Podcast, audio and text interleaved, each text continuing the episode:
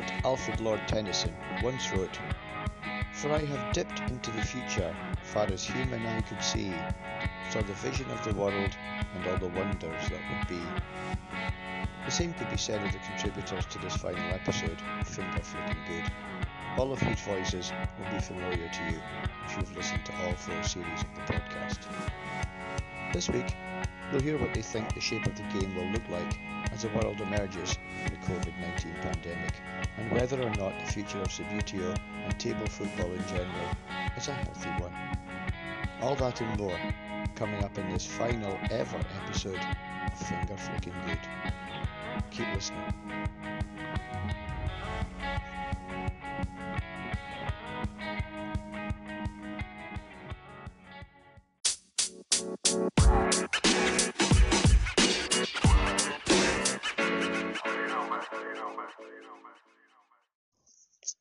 I first came up with the idea for this podcast series after discovering the vibrant community that surrounded the game.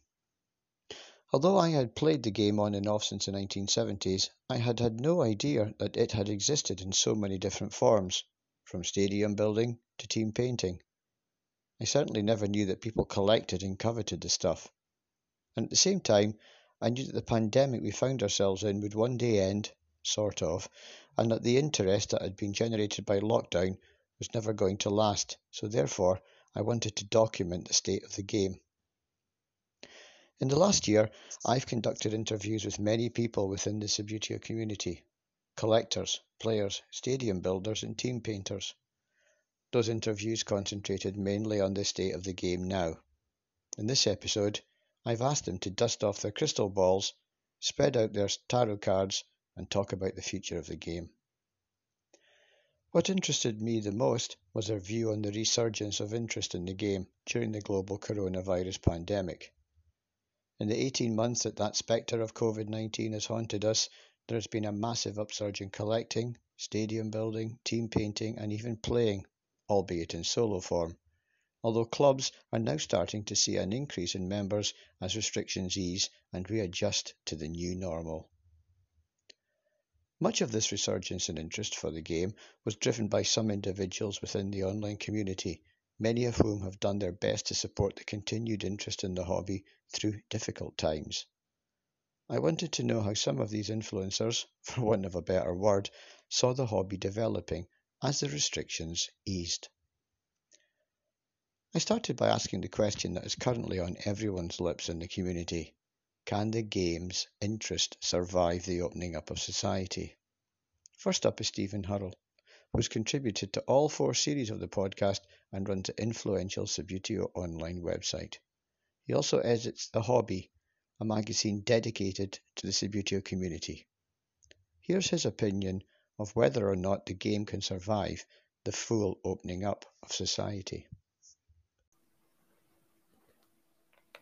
I think that's a big question, because even the concept of the game means so many different things to different people. If we're talking about the Subbuteo brand, it's something that is, you know, under a lot of discussion at the moment. If it's the actual game, people physically playing Subbuteo, then, or table football as it's probably known now, then I think it's going to be a really positive change. For, you know, the best part of 2 years, people have been sort of cooped up and growing the collections and building the stadiums and playing on training pitches and things. And I think even now we're seeing so many people starting casual clubs, serious clubs, Subbuteo fairs, collectors clubs, all sorts of things are happening in the real world now. And I think that's only going to grow as the momentum builds, as more and more people get involved, as more and more really clever ideas take place on how to get people together and playing and selling and buying and everything else. So I think there's a really positive future for the game itself and you know, the game or the sport, if you'd like to refer to it as that, of Subbuteo. Not everyone within the community thinks that the growth has been in the playing of the game. Here's Fred Ellisbaugh, who's on Twitter as @FredEllisbaugh, on what he thinks has fueled the growth of interest in Subbuteo during lockdown. Yeah, that's a good question. I think we overestimate the growth of Subbuteo during the pandemic, during the lockdowns, because people got bored, people got, I don't know, they start missing things that they have done when they're youth or when they're young. But they start buying stuff, but they're not actually playing the game, right? It's still a game. People forget about it. It's not a product. It's not something that. That's why I'm a little bit critical with this all collecting stuff. Yes, collecting is fun, it's good, but it has to be associated with playing the game, doing the activity. And if you can't do the activity, I'm sorry, you're not enjoying the game. That's what's called the game. It's the hobby. It's something that you have. If you're just collecting and buying stuff, it's gonna come a point that you're gonna get bored. And even if you want to buy stuff, join a club so you can share what you're buying, right? I don't know, build a museum, whatever, so other people can see it. And I have nothing against collecting, but if you're just collecting, that's not sustainable in the long run, because how much can you buy, right? You can buy the whole thing, and then that's it. You're not gonna build a museum, are you? Like, if everybody has their own museum, what's the point? So I think we overestimate ourselves in this pandemic, say, oh yeah, we have a boom of the game. No, we had a boom of people buying products. They're not actually playing. They can't. They are isolating in their own houses. They're kind of painting, collecting, building stuff, but actually playing the game, meeting other people, and let the ball roll. That didn't happen. So the pandemic was hard in any hobby, because isolated people, and people lose interest in the long run. So, if collecting has seen growth over the last 18 months, what does the future hold for that particular side of the community? Here's one of the community's highest profile collectors, Paul Darx, who's on Twitter as @SubbuteoPad, with his take on the future, especially with regard to prices. To be honest, the prices is not really moving, but price is not an issue for me. I don't care. Do you know what I mean? I don't. But I do think that I look on eBay a lot, and I've seen more coming on. I think people who have had it through the lockdown are probably starting to sell their collections now, but they're getting good dough for it. And as I say, the money side is irrelevant to me, but you got to remember that I'm a purist or whatever, and I just think it's painting and all that, isn't it, the way forward now? People are getting the kits they want, and just going that way, because the old stuff, it's still holding good price, and it's no good start collecting now. You probably missed the boat, do you know what I mean? But I always try to encourage collecting, but I think painting is the way forward. But as much as I admire them guys, it's just not for me. So I would say that if you wanted to start collecting the original stuff, you've just got to have big pockets, because it's just commanding money still. Ross Mankovich, who is on Twitter as @SubbuteoBrummy, is another collector who has strong views on the price of products currently available to the collector. It's a good question. I've noticed, at one point, prices across eBay for Subbuteo was astronomical, to be fair, considering what prices were going for. I have noticed that the prices have simmered down a little bit. I think it did have a bit of a boom during lockdown. There's no doubt about that. And you still get the odd item on there that's overpriced, of course, but I think the collecting game will always be there. If you've got a passion for it, if the hobby is there and you want to collect, I don't think it will ever go. At the same time, I think people need there's a ceiling value to the items as well. People are not going to pay over the odds. I mean, I've got to that point. I haven't bought as much in the last 2 or 3 months, just because I feel like my collection is at a really good point at the moment. If I see something that I really want, of course I'll get it, but I've got to that point where I won't pay over the odds or anything like that. I've done it for 1 or 2 items, but I think the waiting game is the best thing. Just wait. One of those items will always come up that you want. I still want that League Cup, but I'm reluctant to pay hundreds of pounds for it, and maybe, who knows, one day I might find it in a charity shop, who knows. But the collecting game will always be there. And the fact that there'll be these more collectors fairs over the coming 12, 18 months, hopefully. Obviously, Subbuteo Fest happened 2 weeks ago, and I know there was items being sold there, and I saw some of the guys bought loads of great stuff off there for good value. So it will always be there, and yeah, hopefully that continues. Stuart Grant, a.k.a. the Subbuteo Collector, is someone you would expect to be banging the drum for collecting, but he's had a conversion of Damascene proportions with regard to where he thinks the future of the hobby lies. See, I think now I'd have given a different answer 2 years ago. If we hadn't have had COVID and things hadn't panned out the way they'd gone, I'd have said, oh, it's all through social media and it's all through collecting, and that's how we get people into it. That's how we get kids back into it. But recently, and it's going to sound like shameless plug, I've set up the Casual Club, and generally getting around micro pubs and bars and playing the game and talking to people and having that. Remember Subbuteo, or people walking past the bar and seeing people playing Subbuteo? That is the way to get this game going again, because from that aspect, people are like, oh, I've got this in my loft. Oh, do you remember the classic one people always say is, oh, do you remember the corner takers? And people start remembering, and they start digging around in lofts, and they start wanting to get involved, and they ask to have a game in the bar. And I do think that playing the game out there in bars and pubs is the place to carry this forward. We can all say, oh, let's do a club in a country or a local community centre, but in a bar where people are walking past, I really do think that will grab the interest of people and remind people that they're still in the game. And we was outside where we play the other week, and I noticed this old boy, he probably wasn't that old in fairness, he's probably only in his sort of, I don't know, early 50s, but he was peering over with a massive grin on his face. And I said to him, hey, do you want to come and play? He went, oh, I can't play. I was like, well, do you remember? He was like, oh, that's why I'm watching. I remember playing this as a kid. And then talking to him, he started recounting what teams he had, the little league he used to play with his mates in the garage. And he was adamant that he was going to come back down one week and play with us once we told him we was there. And I generally think he was the type of person that just suddenly turned back into being an 11-year-old and wanted to then go and buy all the teams he's had. And just from that one interaction of seeing people playing, he could have got involved in the collecting community, the playing community, the fun aspects of it. But yeah, honestly, if you'd asked me 2 years ago, I'd have said, oh, it's social media, get the kids involved for that way, because that's what they do. But I generally think anyone who watches a game of Subbuteo be played will happily want to get involved in it and ask more about it. Even if they don't know what it is, they'll ask more about it, and then they'll get involved that way. When restrictions started to be lifted, there was always the danger that the Subbuteo lockdown bubble would eventually burst. People who'd started buying vintage Subbuteo would stop. Those that had picked up a paintbrush would lose interest and put them down.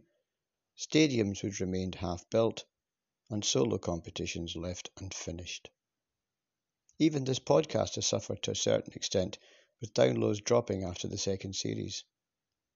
Lawrence Watson, who was the first voice that was ever heard on episode 1 of this podcast, way back in series 1, is another who asked the question online. Here he is talking about what he sees as a potential area of growth in the game post-lockdown. I did notice a drop-off, and when I asked the question about the drop-off, I got a brilliant response, and it seemed that everybody who I thought had dropped away and stopped following the channel or weren't commenting on the channel. I think they were always watching. The figures mightn't have been as high, the comment section mightn't have been as big, but I think they all came back and says, no, we're watching, we're still involved, and okay, we're not playing as much. So I think the only side of the game that's going to suffer is the solo guys. I mean, I think the solo guys were flourishing with being stuck in the house and having all this video, and they were something that they had already done years ago. So for them, there was a new community of solo players.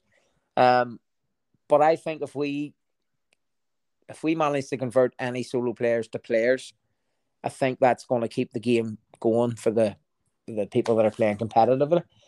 What I'm hoping is, with the opening up of everything, the people will start going to clubs. You know, there's a chance now for them to go and visit a club, like going to Solent or going to Wolverhampton, and you know, if they've never been to a club before, hopefully now that they have sat back for 18 months, watched what's going on with Subbuteo, seeing all these channels out there, all these different YouTube channels, all the different podcasts that are out there, you know, okay, they might have been collectors, but maybe some of them started playing or think, right, there's a club near to me, I'm going to go and play because maybe I'm getting fed up. I've sat in the house for 18 months playing solo Subbuteo. Maybe I do need to get out and start playing it. So I'm hoping, I mean, already, like I've said it before and I've touched on it before, that there's players there that weren't playing who I think we've converted to playing Subbuteo. Like some of them are only playing with their sons or their, you know, their father, or they've got their father involved and they're playing at home. They're not playing at a major competitive level. They're not planning to go to a club, but they're playing, you know, and if that's happening, then I think there's a bit of an upsurge and I think it can survive. Carwin Towin, who made his debut on the podcast earlier in this series in the episode on solo play, is another who, like Lawrence, thinks that real life will start to intrude. Well, as an organizer of quite a big tournament, you know, in terms of workloads, you know, my own World Islands tournament, it's been a fair degree of administration. I think, as you suggest, it was great as a lockdown hobby. Something to keep things going, but I've personally had to face that question. You know, I've you know, 4 or 5 people have drifted away from the tournament WhatsApp group. You know, I've got work constraints on my own time, and I've been very mindful. You know, with the 2 or 3 people who've stayed with the group, always to keep asking them, you know, how will this tournament be sustainable? You know, in the future, as there are more demands on your time as well. So it's a question that I'm always putting to my friends in the group. And yeah, I think the numbers of games that we're playing has drifted downwards, I think. And I think it's a case of, it's that decision, you know. I think it takes a conscious decision. Am I going to make time in my new schedule, in my new life, for Subbuteo to happen? And it actually is going to take people, and you know, individuals are going to have to take that decision if tournament structures are going to last into the future. I've taken the personal decision that my own World Islands Cup will continue, but it may be there may be fewer matches, maybe the tournaments will maybe into, you know, a cuter structure perhaps that is less demanding on time. So I think that there are a lot of factors that Subbuteo organisers and Facebook groups and all the rest of it will have to continue. I think people have to continue to reevaluate that as time goes on. Alan Crampton, who is on Twitter as @SubbuteoPassion and who appeared in series 2 on an episode all about stadium building, thinks the game will survive the opening up of society, mainly because the people in the community will now want to meet up and play the game. That's a tough one, and it's one I've thought about considerably. And I mean, the truthful answer is I don't know. I have the horrible feeling that over time, when, you know, it's going to take a while for people to get back into the swing of normality, as it were. And I think there will be people that lose that interest again. I hope and would think that it's going to keep hold of some. And I know there's big determination from people like Justin Finch to try and get all aspects of Subbuteo, the different rules and the different types of Subbuteo interest, like players and collectors, etc., and painters, and to try and get them all together. And if we can manage to do that, I think I'm actually trying to get a fair going for October to bring some people together in my neck of the woods. And if we can get that going across the country, and maybe our foreign friends, you know, might do the same. Obviously, it's massive in Italy anyway, isn't it? And I don't think it's going to affect them too much. But over here in England, I don't know. I mean, it has gone massive. And I think during the lockdown, there was a lot of lofts cleared out, and a lot of Subbuteo was found in the lofts. And rather than thankfully being thrown away, it was got out again and dusted down and played with. And I'd love it to actually continue and for that interest to grow even further. Hopefully, some of the guys, myself, who were so passionate with it, can give it a go. Chris Burford's giving it a go with his little setup that he's got now at his workplace. You know, the truth is I can't really answer your question because I don't know, but I do hope that we're able to keep hold of some of the guys. Gareth Christie, who is on Twitter as @flickforkicks and runs a business making bespoke Subbuteo tables, appeared in the first ever episode of this podcast. He believes that the online content creators have played a big part in keeping the game alive thus far, and that they will have just as important a role to play in its future development. I think interest will. I think naturally, a lot of the people that sort of started up playing during lockdown will kind of fall away from the game, and I think you've seen it now actually as well. There's, I remember seeing all the people are building up their stadiums and all their collections, and now you're sort of seeing them being sold off on the sort of marketplace and eBay and what have you. But in terms of playing, I think, I think it's going to continue to gradually grow. I think what lockdown has done is it had people, aside from myself, there's all the, you know, Stuart with this Subbuteo and Stephen with the Speak Your Online blog and the Hobby magazine, and Watson and Callum with painting tutorials. And then there's Paul Eyes in America with his tutorials as well. And, you know, I think all this online content is where things are going for driving the game forward. And, you know, if we all keep creating content and pushing it out there, then I think people will keep discovering it and will naturally get interested in it, I think. So hopefully it will keep going.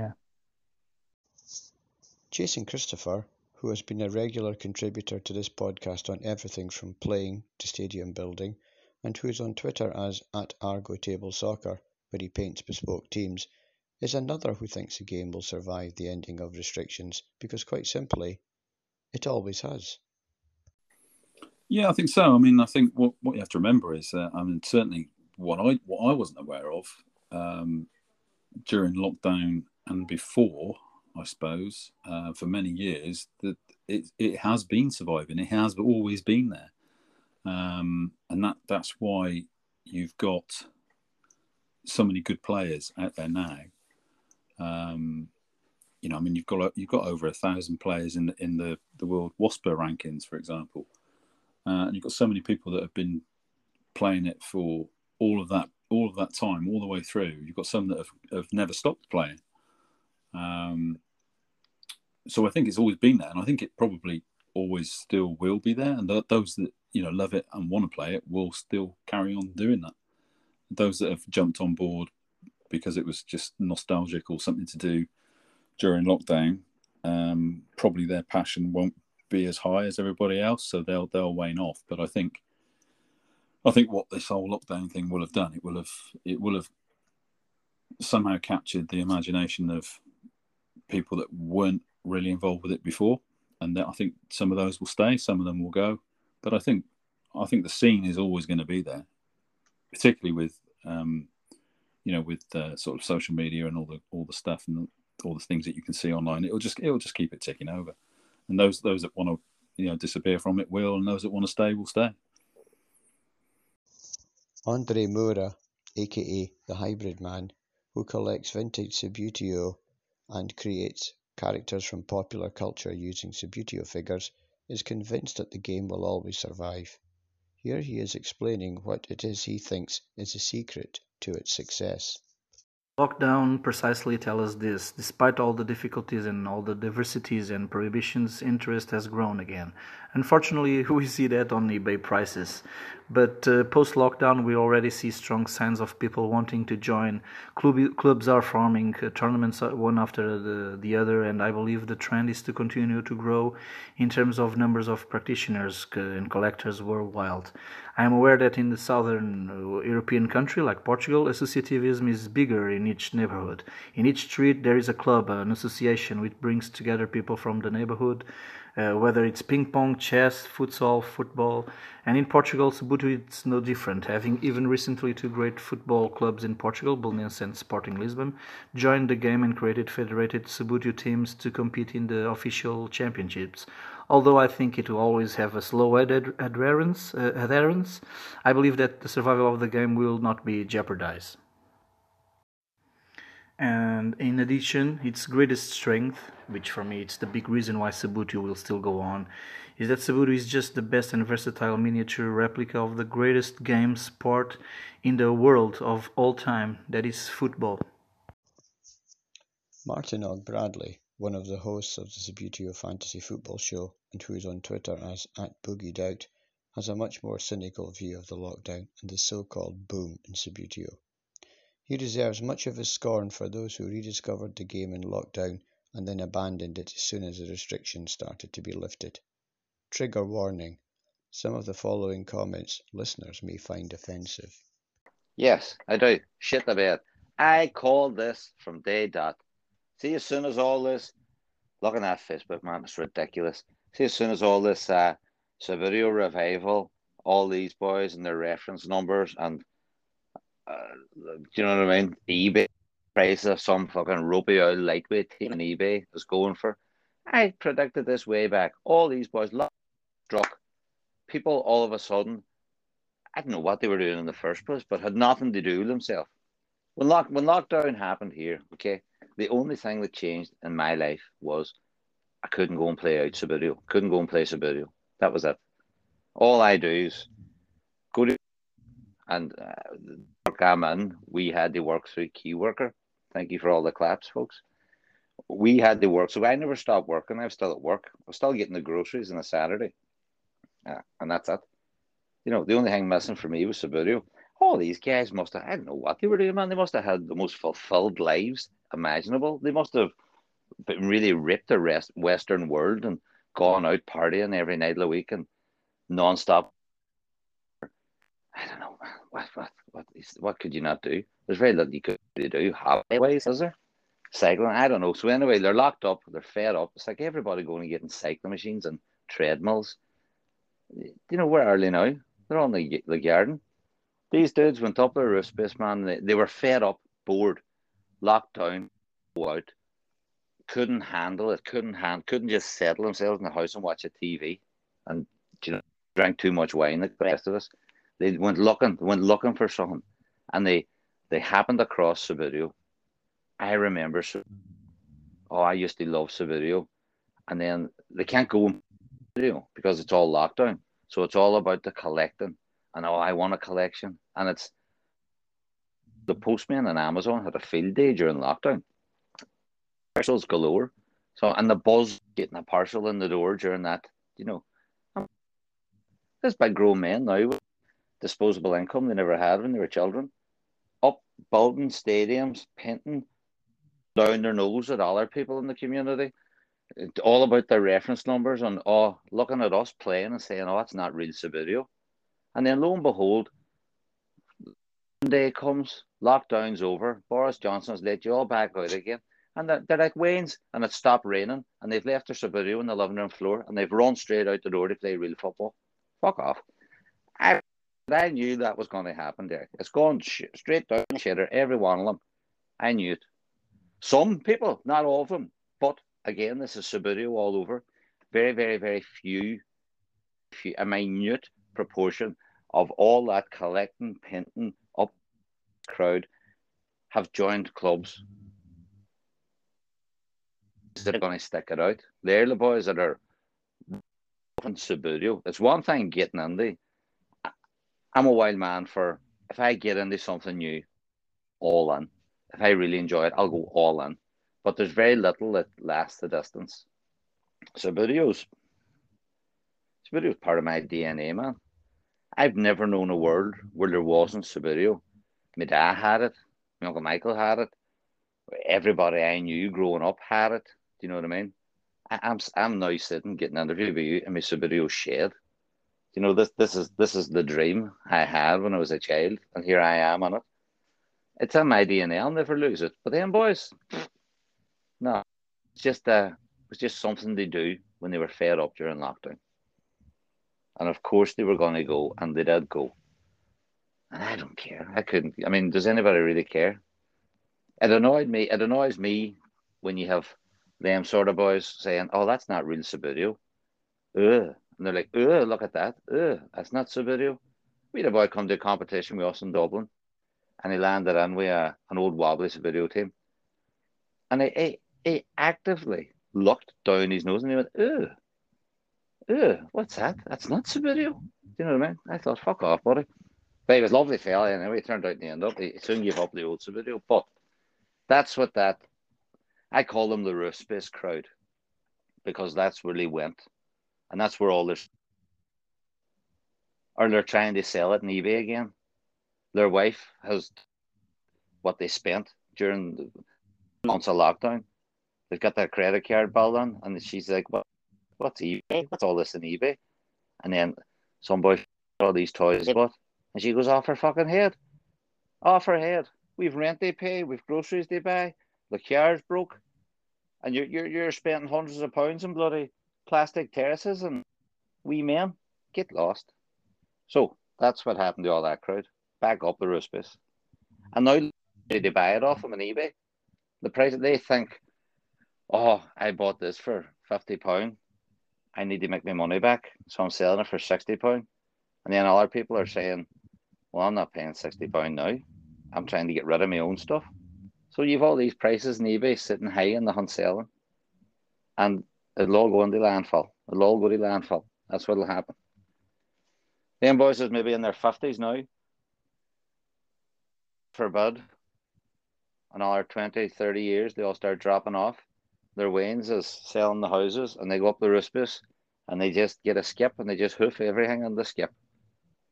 Don't care what's there. Paul Darx, on the other hand, is delighted with the interest in collecting that has grown in the last 18 months. He thinks it will have a knock-on effect in getting new people into the hobby, and for him, that can only be a good thing. Well, it's just the growth, isn't it? It's the growth, the way people have embraced it. And, you know, as I say, lockdown just sent it way, way over the top. And so I would say personally, the highlight is just to hear and, you know, people saying, like, you know, "I'm getting my collections from out of the loft." I look, you know, when I look on social media, people saying, "Oh, I've got some of that in the loft," and they go and fetch it. And I just think that for me, I think it's made people more aware of Subbuteo now. And it, as I say, it's just, it's still growing. It's getting bigger and bigger. You know, they're doing these clubs now and everything. For the highlight for me would definitely be that more people are getting into it. And that's all I want to, I want more people to get into it so that it doesn't die. 18 months after arriving on our shores, COVID began to disappear as the efficacy of the vaccine began to fight back against the virus. The restrictions that had been imposed started to be eased, and the Subbuteo community could come back, blinking into the sunlight once more. For me, the highlight of the last 18 months has been the sense of community that has been built in that time. When I first started the podcast, it was designed to be for the community, about the community, and by the community. And on all three counts, it has exceeded my expectations. In the beginning, I thought I would be simply making contacts and interviewing people, but a year later, I now realise that I have made friends and had chats with them. I asked our contributors what for them had been the highlight of the last 18 months. First up, it's Stephen Hurrell. I think, I mean, there are two things really from a community level, that the sense of community that is built up around the game. You know, there are a lot of people know a lot more people to do with Subbuteo, and I think you know, everybody who is involved in, whether it's collecting or playing or stadium building or solo playing, everybody has got real life. You know, there are people in the community who are not well at the moment and are having hospital visits, who's, you know, potentially families need looking after, who have been in lockdown, who've been shielding and isolating. And, you know, everyone's got a job or a family or a pet or something to look after. And I think the real positive has been that, you know, everybody's found this little bit of time, this little bit of space to sit down with this really fun little hobby, just relax, de-stress, enjoy it, talk to like-minded people. And it's people from all walks of life, from all over the world. You know, people in Italy and America and Australia have been involved. It's been a real, you know, a very quick growing community, and it's got that real community feel. And it just has given everybody a little bit of a break from real life. I think has been a real positive. Another thing that I've noticed, which I've really, really enjoyed, is that Subbuteo has become really cool. Now, I'm not saying it was never cool in the first place, but what I've noticed is all of these sort of hipster football magazines, all of, you know, all of these websites and blogs and things like that are now using Subbuteo imagery, that, you know, that famous silhouette of the rounded base and the player figure. You know, it was on posters in pubs during the Euros. 442 magazine has written a feature about it. When Saturday Comes magazine has written a feature about it.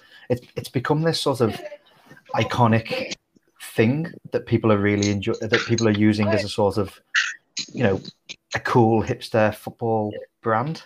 And I don't think anybody really foresaw that when Subbuteo was relaunching again and again over the last, you know, couple of decades. I don't think anyone foresaw that this little sort of tacky children's toy, which is what a lot of the new Subbuteo is, will become this really sort of, you know, cool, as I say, hipster type brand, and is used in artwork across all sorts of different things, which I've really enjoyed to see. Andre Moura is another who has loved seeing the growth in the community, and in particular, the rapid increase in online content that got him through the difficult times of lockdown. But before discussing that, he told me about a more personal highlight for him in the last 18 months. Well, for the past 18 months allowed me to divide this question in two parts, one personal and one about the Subbuteo community. The personal, which I spent most of the lockdown unemployed, because I took the leap of faith and decided to leave a toxic work environment. Well, before imagining that in 2 months' time a lockdown would appear, that no one had any idea what it would cause, and later what to expect from the future, here enters Subbuteo, which, despite I'm a privileged guy with some financial and family stability, Subbuteo was indeed a savior for the mind in the most difficult and least hopeful days. It allowed me to have some sanity, or not sometimes, but to complete a handful of projects which I had in my drawer for over 2 years, such as the cyclist sprint and the nozzle hybrid teams, as it allowed me to create new collections and figures that were popping into my mind. In terms of community, highlight the having connected, getting to know a lot of people, for example, the work, and even having asked Gareth at Flicks for Kicks for his services that made me a fantastic five-side table, the Hybridium. Of course, the Subbuteo Online Hobby magazine that I hope will last for a long time and keep bringing and share news and stories from the world of Subbuteo. The shows by the guys from Netflix, the fantastic Stewart, who is the star and new ambassador for the game, the duo of the Big Watsy and the star Martin Og at Watsy's Subbuteo show, which I looked forward to see each week, and having known so many people on their Instagram and Twitter pages that helped it to get through the lockdown, like Colorfield, Subbuteo Galicia, Subbuteo Legends, Subbuteo Podjob, Subbuteo Icons, the boys from Stadium Building, so many people that it's hard to list them and unfair to mention all. Being part of something, getting to know people in the community has been the highlight for Paul Pearson. Here he is explaining what the last 18 months have meant to him.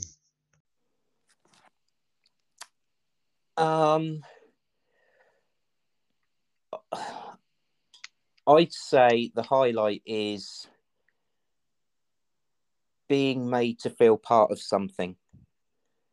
Now, through my own business, I've got to know a lot of people.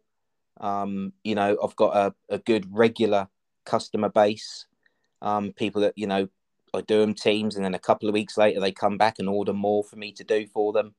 And, you know, I say to my family that if ever I'm feeling a little bit sort of, you know, not at the races, shall we say, not on top form, I look back at some of the messages that I get from people when they've received their teams, and it makes me, you know, feel good about it, and it makes me want to keep doing it. So there's that side of it, you know, that's mainly an online perspective, that I'm getting to know people and being part of something. And then, you know, I've mentioned to people that joining the club is one of the best things I've done in a long time, because, you know, it's, again, feeling part of a group and taking time out from your daily grind and just having a few hours with like-minded people flicking little plastic men about is brilliant. You couldn't ask for more than that. For others, the highlight has been remarkably similar. Here's Jason Christopher, followed by Ross Mankovich, explaining how good it feels to them to have the game back in their lives. I suppose the big thing is just to have it back in my life, I think, more than anything. And as you know, I've got the two aspects, well, three aspects if you include the playing side. I've got the painting, I've got the stadium, and I've got the club as well. I'm quite proud of the fact that I've got like a little cottage industry now. That's really nice. I get a lot of good feedback from that, and I get as much pleasure out of painting a team for a customer than I do out of any other aspect of it. And again, I you know, just playing as well. Playing is great. The competitiveness is back, I think. But what I don't do now as an adult is I don't take it too seriously as I did when I was a kid in terms of the competitive play. But yeah, I'm enjoying every aspect of it, I have to say. And the community as well. I mean, obviously when we were kids, we didn't have the internet. We didn't have all of these podcasts. We didn't have YouTube and all that kind of stuff. The community aspect has been good. But the most positive thing for me to come out of it, I think, is Argo table soccer, and having this little cottage industry where I'm challenged to paint all different types of teams for different people. It's great. Without doubt, getting back into the collecting aspect, because when I spoke to you before on your podcast, I said, like, I went into my loft and I got it all out at the start of lockdown about 18 months ago, which is crazy. Don't seem that long ago now. But the fact that I got it all out, and I've actually got a room in my house now dedicated to it. I've got my whole football collection here, Subbuteo, Corinthian Pro Stars, football shirts, you name it, literally everything and anything. And the fact that I've been adding to that collection over the course of those 18 months as well, buying bits and bobs that I never had, actually getting like grandstand that I never had that I always wanted, things like that, really. I think it rediscovered my love for it. And as we said before, but when you grow up, you kind of fall out of love with Subbuteo, but it kind of drifts away because you got other interests and hobbies. But it rekindled my love for it, and that's the biggest takeaway for me. Because now I don't think it will ever go away. I think it's here to stay now for me. The fact that I've got those social media channels, the fact that I've made friends across them as well, like yourself, getting to know people, actually broadening my knowledge on Subbuteo and stuff that I never really knew about. Like it's got me to a point now where I've got a baby now, and no doubt when he grows up, I'll be giving this collection to him.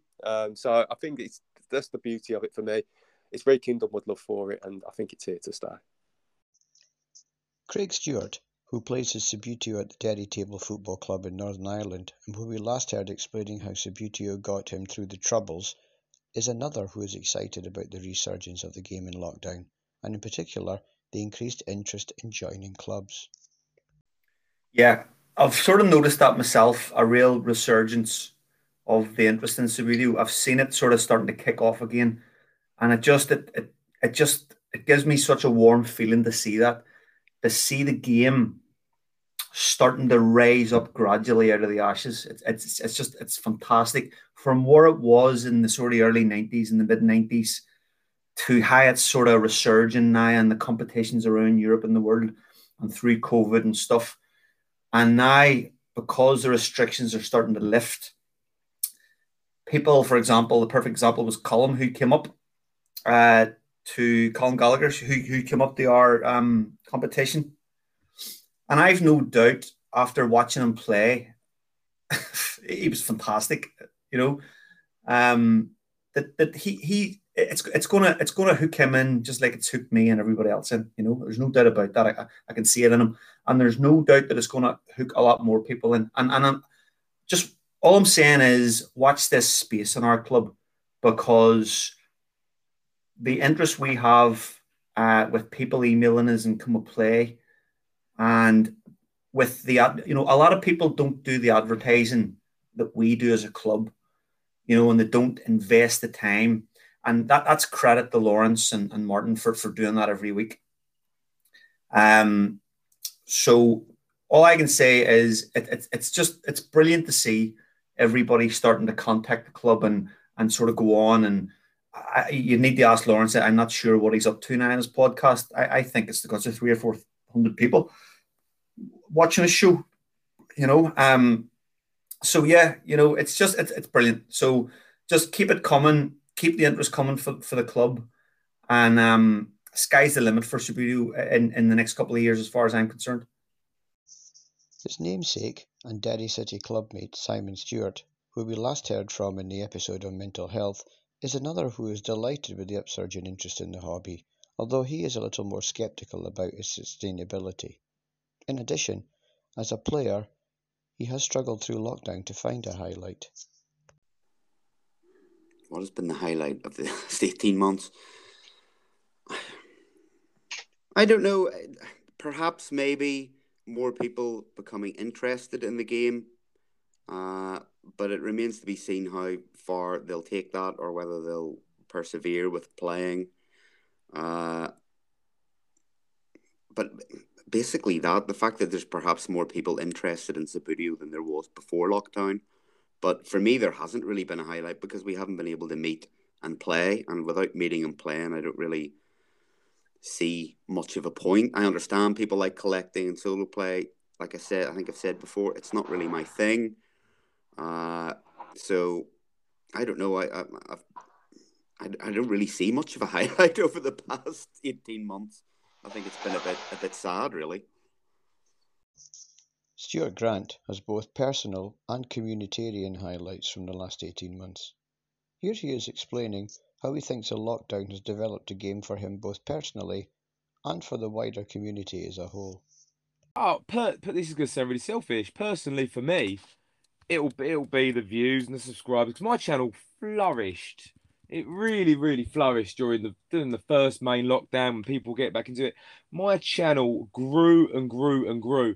But then from it growing, that's me being selfish, being all about the views. But from it growing, I've met loads of different people. I've got involved in doing the podcast. Doing the podcast, the Netflix show with the boys, has been absolutely fantastic.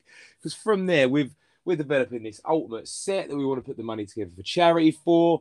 It's ended up them talking to me and people saying play more, and me setting up a club.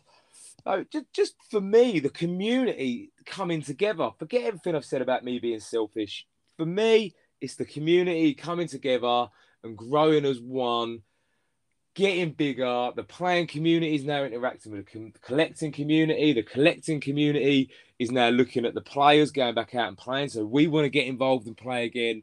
This community in Subbuteo has really grown during this 18 months, and there's been a lot of people recently that you can see they're selling up lockdown collections, and they built a stadium during lockdown and now they're selling it. But I think of all the people that got involved in it, at least 80% are still involved, and they do want to play and they do want to collect. And from there, it can only grow on further. The community's grown massively, and it's one of the good things to come out of COVID. It's not been the best year and a half or 2 years, has it? But on the collecting side of things, it's really grown, and we can't moan about that at all. The community is great now. What a community we've got. As we emerged from lockdown, my worry was that the game would struggle to move on and grow. I need not have worried. The growth and interest in the hobby, and in particular the host of new clubs that have opened up in the last few weeks alone, has been encouraging. Here's Stephen Hurrell again on how he thinks the game will grow after society has opened up fully. I think the important thing, and that is that, you know, there are still people buying those collections. I do think it can continue to grow. I think, you know, like everything, it needs nurturing, and it needs, you know, a lot of people pushing in the right way and moving the right way and publicising it in a positive way.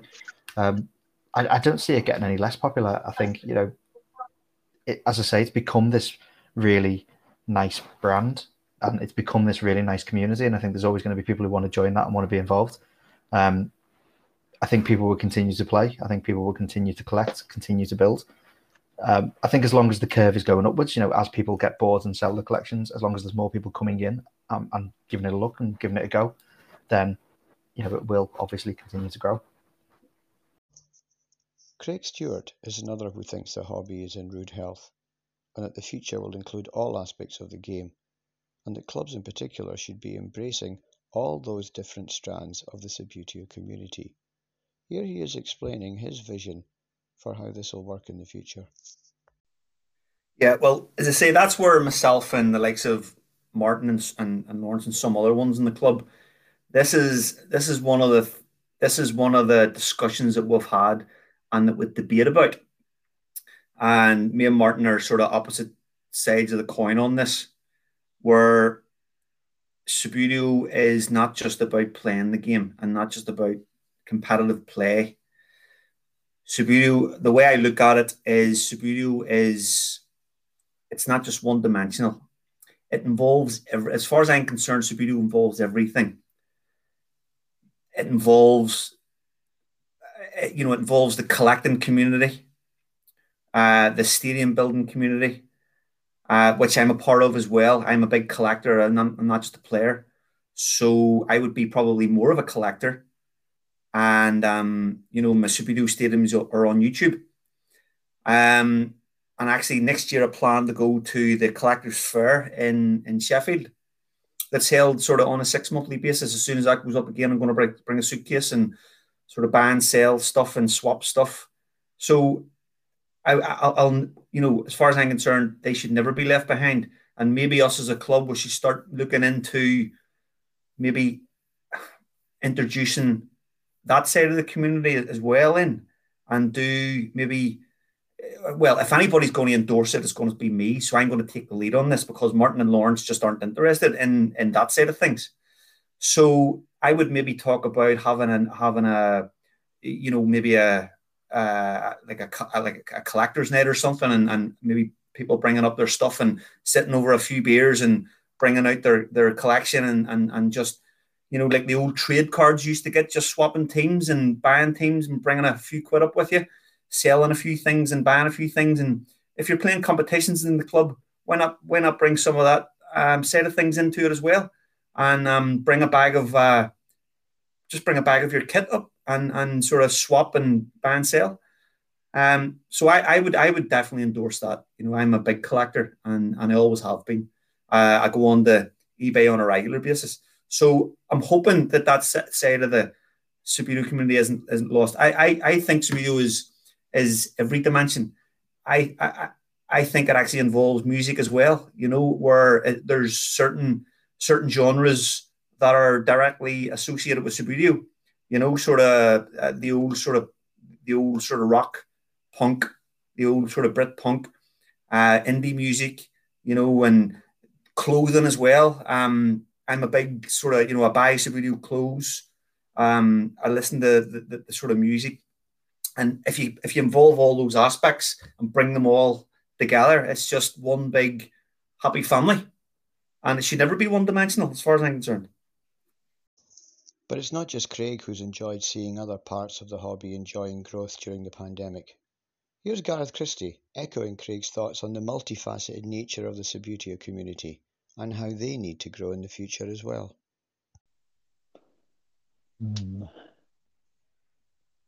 I think it is actually just seeing all the Facebook groups pop up,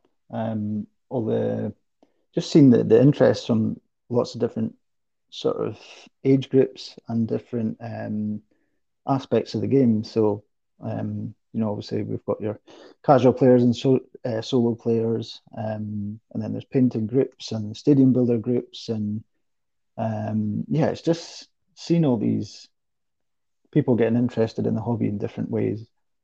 I think it's been fascinating to see that it still has so much to offer for people in different ways. So that's kind of been the biggest thrill for me, I think. John Lennon once sang, "Imagine there's no heaven. I wonder if you can." Now, I can't imagine a world with no Subbuteo.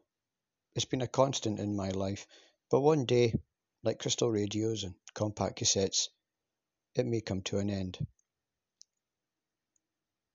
To finish up this episode, I'm going to ask some of our contributors to gaze into their crystal balls, spread out their tarot cards, and look into the remnants of their teacups to give me one prediction about the future of Subbuteo or table football, good or bad. First up is Paul Darx, who thinks that the game will keep going, but in the long run, it hasn't got a future. I think it will, because, as I say, there's more clubs, isn't there, now, and people want to have a go and want to play and they want to collect, and so I think it will grow, but it will eventually stop, because I can't see myself. I can't see young kids that have been brought up with FIFA and actual soccer and all that. I just can't see them carrying it on. It will die. It will die. But as long as if we can try and get youngsters into that, that's what we've got to do, is get youngsters involved, because it's a generation. You know, if you could pick an age group where, you know, Subbuteo is most appreciated now, I would say it'd be like the 40 to 60 age group. So eventually that's gonna die out, isn't it? You know, it may take a few years, but it will die out, because I don't think kids of today are interested in it. There's not enough. I know we've got a few young people interested in it, but there's not enough. So with these clubs starting up, it's encouraging, because you might get the odd kid that say, yeah, I'll have a go at that. But my honest opinion is, I just think most kids won't. There's better things. Phil Marsden, who runs the Subbuteo Alive and Flicking Facebook page and appeared in an earlier episode this series about solo play, is another that thinks the long-term future of Subbuteo is bleak. In fact, unlike Paul, he already thinks it's in something of a decline. I think some people, I've already seen it already. Some people have, have gone on to join tryout clubs and things, which is great. So hopefully they go enjoy it, and it's what they're looking for. So hopefully, the club side will grow, because I know that's important. Because I'm very much, for me, anything what's involved in the hobby, sometimes that can feel as a bit of not a conflict, but a bit of I'm into Fistif, I don't see the point of solo, or I'm a solo player and believe Subbuteo should be played like table, like football, but on your table. So Fistif is a completely different game, so they don't appreciate any side of that. I can appreciate all sides of it. It's just I particularly like the creating football on your tabletop the best you can. I think the other thing I've seen is, unfortunately, some people who got into it during lockdown, now that real life has come back in and jobs and stuff, have sadly then drifted away, and it's gone back to being stuck in the loft. Or I've even seen people selling everything that they've bought over lockdown. So I think it's tough to say. I know personally for me, I will now make sure it stays as part of my life, because for 30 years I didn't do it. And I think it's given me something that is me time and something to do. But I'd like to hope that it continues to, people continue to take interest in it.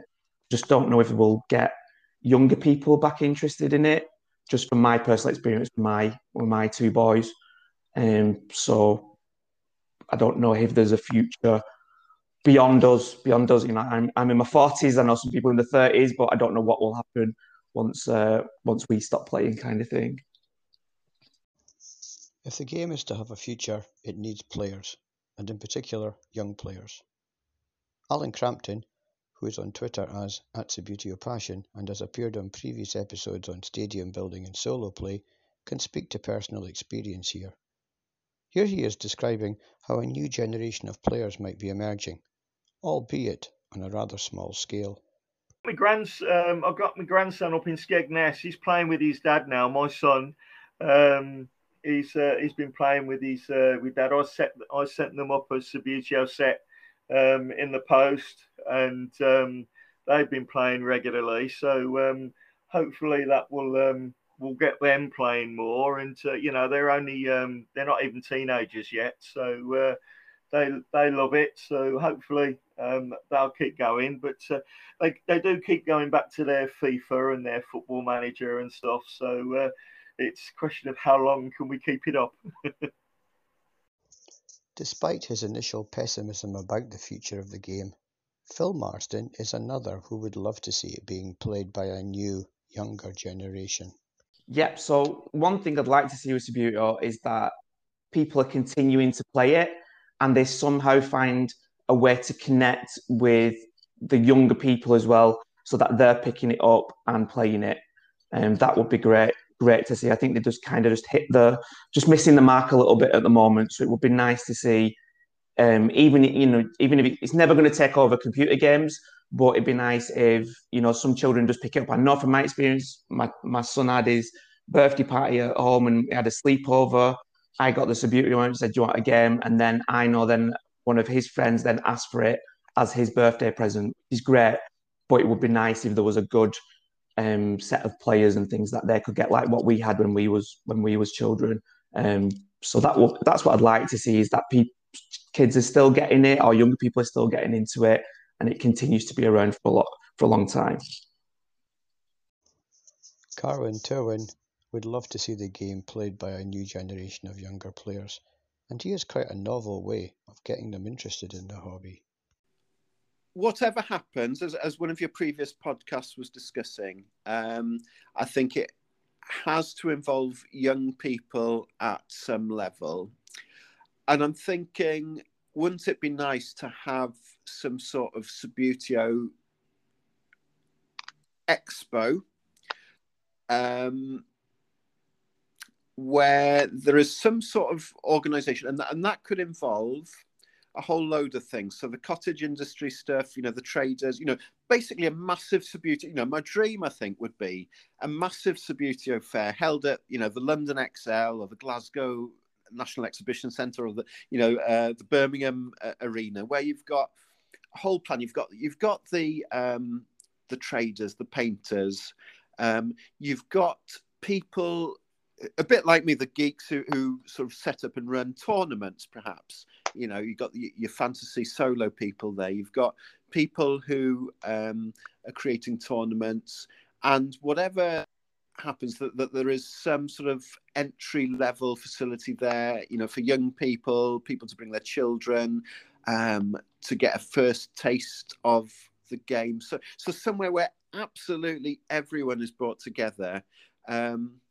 And also possibly something like geocaching, where you've got a national, you know, got a big global network where you know, potentially you can set up your own leagues, where you can, you know, compete for online virtual souvenirs, perhaps. So taking a look at something like geocaching, like these sort of virtual based fantasy games, where people can opt in, can opt out, and perhaps some sort of central web portal, you know, which includes a bit of community as well, but some, you know, statistical databases. So that sort of universal centre point, whether that's a physical thing in the, you know, the Birmingham National Arena, or something like geocaching.com, where, you know, an internet platform that holds everything together, holds all the aspects of the game together, where people can come and go, you know, virtually, if not physically. I don't know if that makes sense. Andre Moura thinks that parents from this current generation of players can do their bit to get their children playing the game and try to secure for it the future it deserves.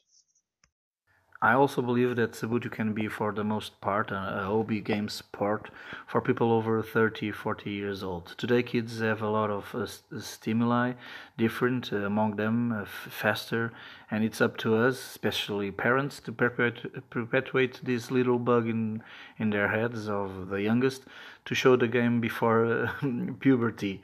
I believe that later on, when their life is most stable, routines made, friends selected, the Subbuteo need will appear. If the game isn't going to be played by the young, then even to survive beyond the next 20 years, it will need to attract new players. Clubs, therefore, will be the future, and Elliot Belfontaine, who appeared on the recent episode on competitive play and is one of the UK's best young players, thinks that the club scene will grow. I'd say yes. I think, I know lockdown was terrible, but it has had a positive effect on Subbuteo because there's been a lot more time spent in improving it and getting clubs started up, especially with Alan Lee. He's started so many clubs up and helping people out. But I think once people start playing at a club, seeing the social side of things, they'll not want to stop. It's something where you can go out, even for a few people, get out of the house for a night in a month or every few weeks and meet up with people, have a drink, have a few games. It's definitely going to have a positive effect, I think. Like Elliot, Gareth Christie firmly believes that clubs will play an important role in the continued existence of the hobby. But he believes it won't necessarily be in the area of competitive play that this will take place. Yeah, definitely. I mean, certainly down in England, they've been doing really well with this. Particularly Alan Lee's been putting in great work, helping to get lots of clubs started. But yeah, I think with the pandemic, you know, more than anything, it's shown us that despite all the digital stuff we have these days, there's still something to be said for that. Meeting up with your mates face to face, having a blether, game of Subbuteo, and just having a chat. And whether you take the game super seriously or if it's just like a casual game, I think, yeah, it's that human connection is what we all need. I think the pandemic's really highlighted that. So I think clubs are going to become more important, and I expect to see sort of more casual clubs popping up like that. I don't know whether they'll last. I don't know, but I hope so. I think there seems to be a good bit of momentum at the moment. In terms of competitive play, I'm not too sure. For me personally, I'm finding myself moving more away from the super competitive festive tournaments. I kind of like fell out of it a little bit a few years ago. Wasn't really enjoying it anymore. I just found it a bit too sort of cutthroat. I was just more interested in actually seeing people and having a chat and a more of a friendly game, but still competitive. But yeah, no win at all costs kind of stuff. So yeah. Simon Stewart thinks that Subbuteo will continue to have a future, especially at club level, but he believes the authorities that run the game have a part to play here, and he's not entirely sure that they're up to it. I think it'll bubble up. The bubble will expand. I think more clubs are popping up. I've seen one in Essex, I think, pop up, which is great, from Subbuteo Collector guy. I think that's great. Lovely initiative. Hopefully you'll get some new players along and it's not too serious and they're newcomers. And maybe when the competitions start back again soon, which they are starting to, more people will start to attend. And it'll grow again.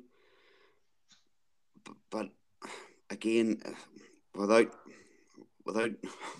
trying to be too pessimistic, I see the bubble contracting again and people will lose interest. And I just hope maybe that the authorities in charge of Subbuteo, put a bit of effort into trying to get the grassroots. I think the ESA has done some good work in trying to bring the different strands together with their Subbuteo Fest or whatever it is. But, you know, and we'll see how that goes. So hopefully maybe they can start to bring those strands together and move forward. Lawrence Watson thinks that Subbuteo needs an injection of celebrity appeal. Here he is making his bold prediction about the game's future. One prediction for Subbuteo in the future. Somebody is going to play it at a profession, at a celebrity level. You know, somebody's going to catch on. I mean, if somebody took it up the way Buffon plays it in Italy. Buffon's like a mad collector and plays it and everything else and is into the game. If somebody done that from the Premier League, as one of the big players in the Premier League, took it on and played it, you would see a massive boom in the game. I mean, I don't think there's going to be a massive boom from the supply, the makers of Subbuteo. It's not. It would need somebody to come in and buy it over and revamp it. But I think there's going to be somebody that's going to play it and it's going to just change the game. And I always said it like on the show. If David Beckham went on Instagram with Subbuteo set and said he was playing it in his house, the world would go crazy for it. It just takes that one person to catch on. So if that happens, I think Subbuteo will go through the roof. But the thing is, there's nobody out there supplying the stuff for demand if that was to happen. So it would be like Hasbro would have the... You'd be ending up with people trying to play with these Subbuteo sets that they're releasing at the minute, which are absolutely garbage. So, I mean, there's stuff out there for people, you know, Wobbly Hobby or whatever, selling the extreme work stuff and stuff like that. There's great figures and bases and pitches out there if you go and buy it. But in terms of ground level and getting it into shops, the stuff that is out there at the minute, it's not great. So I think there will be a massive boom in it. That would be my one prediction. Ross Mankovich believes that the game will survive, and like Lawrence, he doesn't see the brand riding to its rescue anytime soon, but rather the community itself. I think it's here to stay. Now. I think it's had its resurgence. I can't see it wavering. I mean, Subbuteo as a company need to do more. There's no doubt about that. I think it's interesting that there was a big kind of furore on Twitter recently saying why have you gone quiet? You've advertised this new pitch that he was going to be releasing and we ain't heard anything about it. So I think they need to do more. The onus needs to be on them, because they're to be fair, the people on Twitter and stuff like yourself and Stuart and the likes, it's are like ambassadors for the game, but Subbuteo themselves are not doing themselves any favours. So they need to do more. There's no doubt about it, because we need to know new products are coming out. We need to know if the game is going to survive, that they need to be doing something about it. But we'll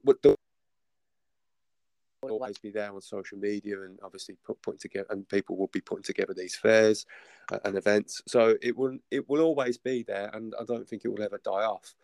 But I think the company itself just needs to maybe have just a bit of appreciation for the community and just kind of like give us some updates, let us know what's going on, because they've got that I don't think they know how lucky they are that they've got such a passionate community out there and they're not using them.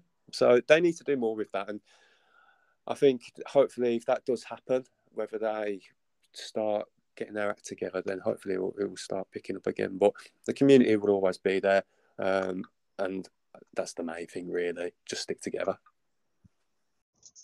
Trevor Cowdrey, who appeared earlier in this series talking about his solo play, would love the game to have a future that took it back to what it was like when he was a kid. But he's not holding his breath. I think it started to decline already, to be fair, which is sad to say. I mean, people came back because of COVID. And yes, I would love to see it come back and be a popular sport and be in the shops and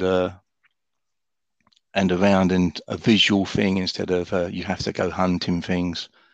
It's like this week I bought from Subbuteo Asylums some 3D replicas of the League Cup, FA Cup, World Cup, etc. And for mini soccer builds, I got the tunnel to go on my Zugo Stadium. So, and you have to go hunting for these things. It's not like, and you think, yeah, that'll look good in my stadium. But I just can't see it, not with the licenses to, with Subbuteo. I just can't see it happening. I wish it really, really could, but sort of there's no direction. I mean, if they looked at the people around who love Subbuteo and your podcast, for example, Subbuteo Collector, and you just look around and sort of see the love for the game, and Table Football Monthly is really what got me back into it. You just see the love for the collections and the things they do. If they was involved in with the license holders, providing they had the money, which I don't think they want to spend the money, because people don't play ball games, table football games anymore. It's all gaming. So it's a tough one. Gareth Christie agrees with Trevor about the role that the brand will play in the future development of products. Unlike Trevor, though, he thinks that the range of products as people within the community demand them. I think that the Subbuteo brand itself will probably always be around, or I think the Subbuteo brand itself will be around for a good while. I don't expect anything to happen with it in terms of manufacturing, but I think pretty much all the small businesses or homemakers are sort of, they'll continue to push the game forward by collaborating and making products that are actually needed for the community, sort of built for the players and the community, as opposed to, yeah, so it's basically a designed for need rather than designed for profit, if you know what I mean. The people that are making accessories for the game, whether it's pitches or goals, tables, different kind of bases, hand-painted figures, decal figures, you can pretty much get anything that you want. And I think it will continue to, with the 3D printing becoming more accessible, and people are more and more used to having limited edition or special things made for them, and I think that'll be the future of the game, is so everyone has the kind of things the way they want them, and they'll have their own particular setup, and they'll enjoy sharing that online, and they'll create their own story about why they've had these things made, or why they made them themselves, and those stories will become more and more important, and again that'll help connect people together and grow the game as a whole, and help more people to connect online through that as well, by sharing all this stuff. So I think driven by growing the community, again just a continuation of what's happening now with the online groups, through collaboration of stories and creating accessories and all the components that we need. So far, it's all been doom and gloom with regard to the brand. Stuart Grant, on the other hand, thinks that the next year in particular will be important for the Subbuteo community. Here he is making a very bold prediction about what he thinks will happen in the next 12 months.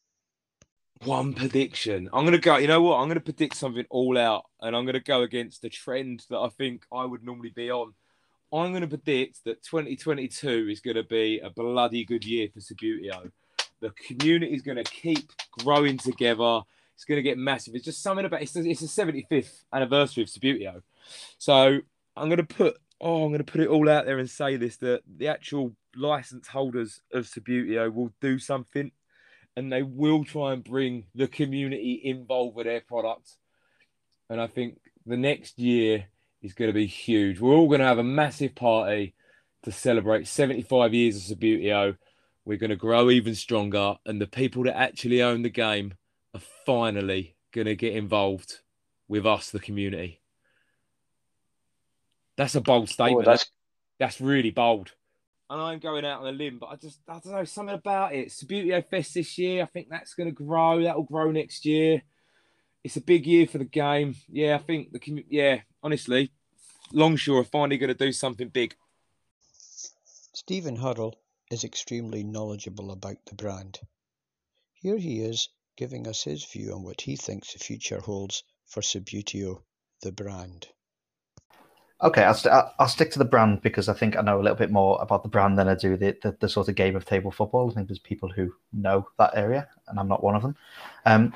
I think in terms of the brand, there's a lot of discussion about the Subbuteo brand, and you'll hear different opinions whether, you know, the brand is essentially dead, whether it's even useful as a brand anymore, or whether table football is now table football and Subbuteo is fairly useless. I don't agree with that. Now, as long as the brand is being looked at after in the way it is, I don't think as a brand it will grow. But I do think that as a sport, as a game and something that people play, the name Subbuteo will always be attached to that. And if the table football side of things grows for the casual fan, the casual collector, then Subbuteo name will grow. My prediction will be that there will be very few exciting new products to come out of the official Subbuteo brand. My optimistic prediction will be that at some point in the future, whoever is looking after the Subbuteo brand at that point in the future will begin to collaborate with the huge amount of people making 3D printing, painting, organising tournaments, and actually doing things around the game of table football, and perhaps lend the brand to it, support it in some way. And I do feel like Subbuteo has been splintered for a long, long time in terms of Subbuteo table football and the various groups. My prediction would be that they will probably begin to come closer, and eventually it will begin to merge and become one thing again. Now, that's me being very optimistic, but we're already seeing bits and pieces of that. We're seeing the English Subbuteo Association has announced a partnership with Longshore, who own the Subbuteo brand. That's a positive. We're seeing table football tournaments incorporating old style Subbuteo tournaments alongside them and more casual tournaments alongside them, which again is a positive thing. And as I say, we're seeing the Subbuteo brand itself being used all over the place by all sorts of people because it's genuinely loved around the world, not just in the UK. And I think eventually all those things will collide, and there may be some disagreements, and you know, it may not be a nice clean joining together, but I do think that will all come together, and it will be a really positive thing when it does. But I want to end on a positive note. Fred Ellisbaugh has always been extremely upbeat about the hobby. What predictions would he like to make about the game in his native Germany? One prediction. I'm going to play the optimistic, the naive optimist. I think Germany will host a nice Europa League in the future of Subbuteo, a nice Champions League of Subbuteo, and also a nice World Cup of Subbuteo in the future. So in a couple of years, we're going to see Germany also hosting the big, big events of Subbuteo in the world. Europa League, Champions League, and the World Cup. That's my prediction for the future of for the German Subbuteo. And so we come to the end of the episode, and indeed, the end of the podcast. Before signing off, I'd like to thank everyone who has contributed to the project over the last year. When I began this podcast way back in October of 2020, I believed that it would be listened to by no more than a handful of enthusiasts.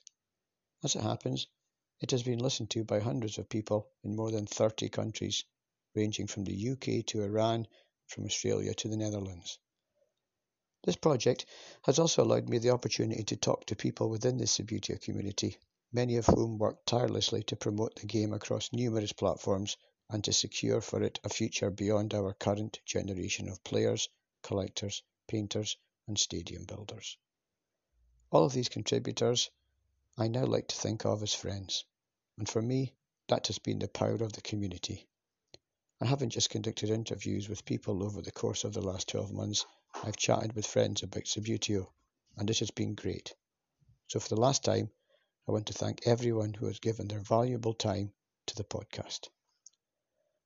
I'm never one to say never, but for the meantime, that's it. I may return with one-off specials if there are stories to tell, but for now, it's time to bring down the curtain on Finger Flickin' Good. I hope you have enjoyed listening to it as much as I have enjoyed making it. Finger Flickin' Good was an Airtime production. It was written and presented by me, Derek Heer, with contributions from Elliot Belfontaine, Martin Og Bradley, Gareth Christie, Jason Christopher, Trevor Cowdrey, Alan Crampton, Paul Darx, Fred Ellisbaugh, Stuart Grant, Stephen Hurrell, Ross Mankovich, Phil Marsden, Andre Moura, Paul Pearson, Craig Stewart, Simon Stewart, Carwin Towin, and Lawrence Watson. The theme music is Drive. It was written and produced specially for the programme by Campbell Eyre of The Creature Appeal. Please check them out on Apple Music, Amazon Music, and Spotify.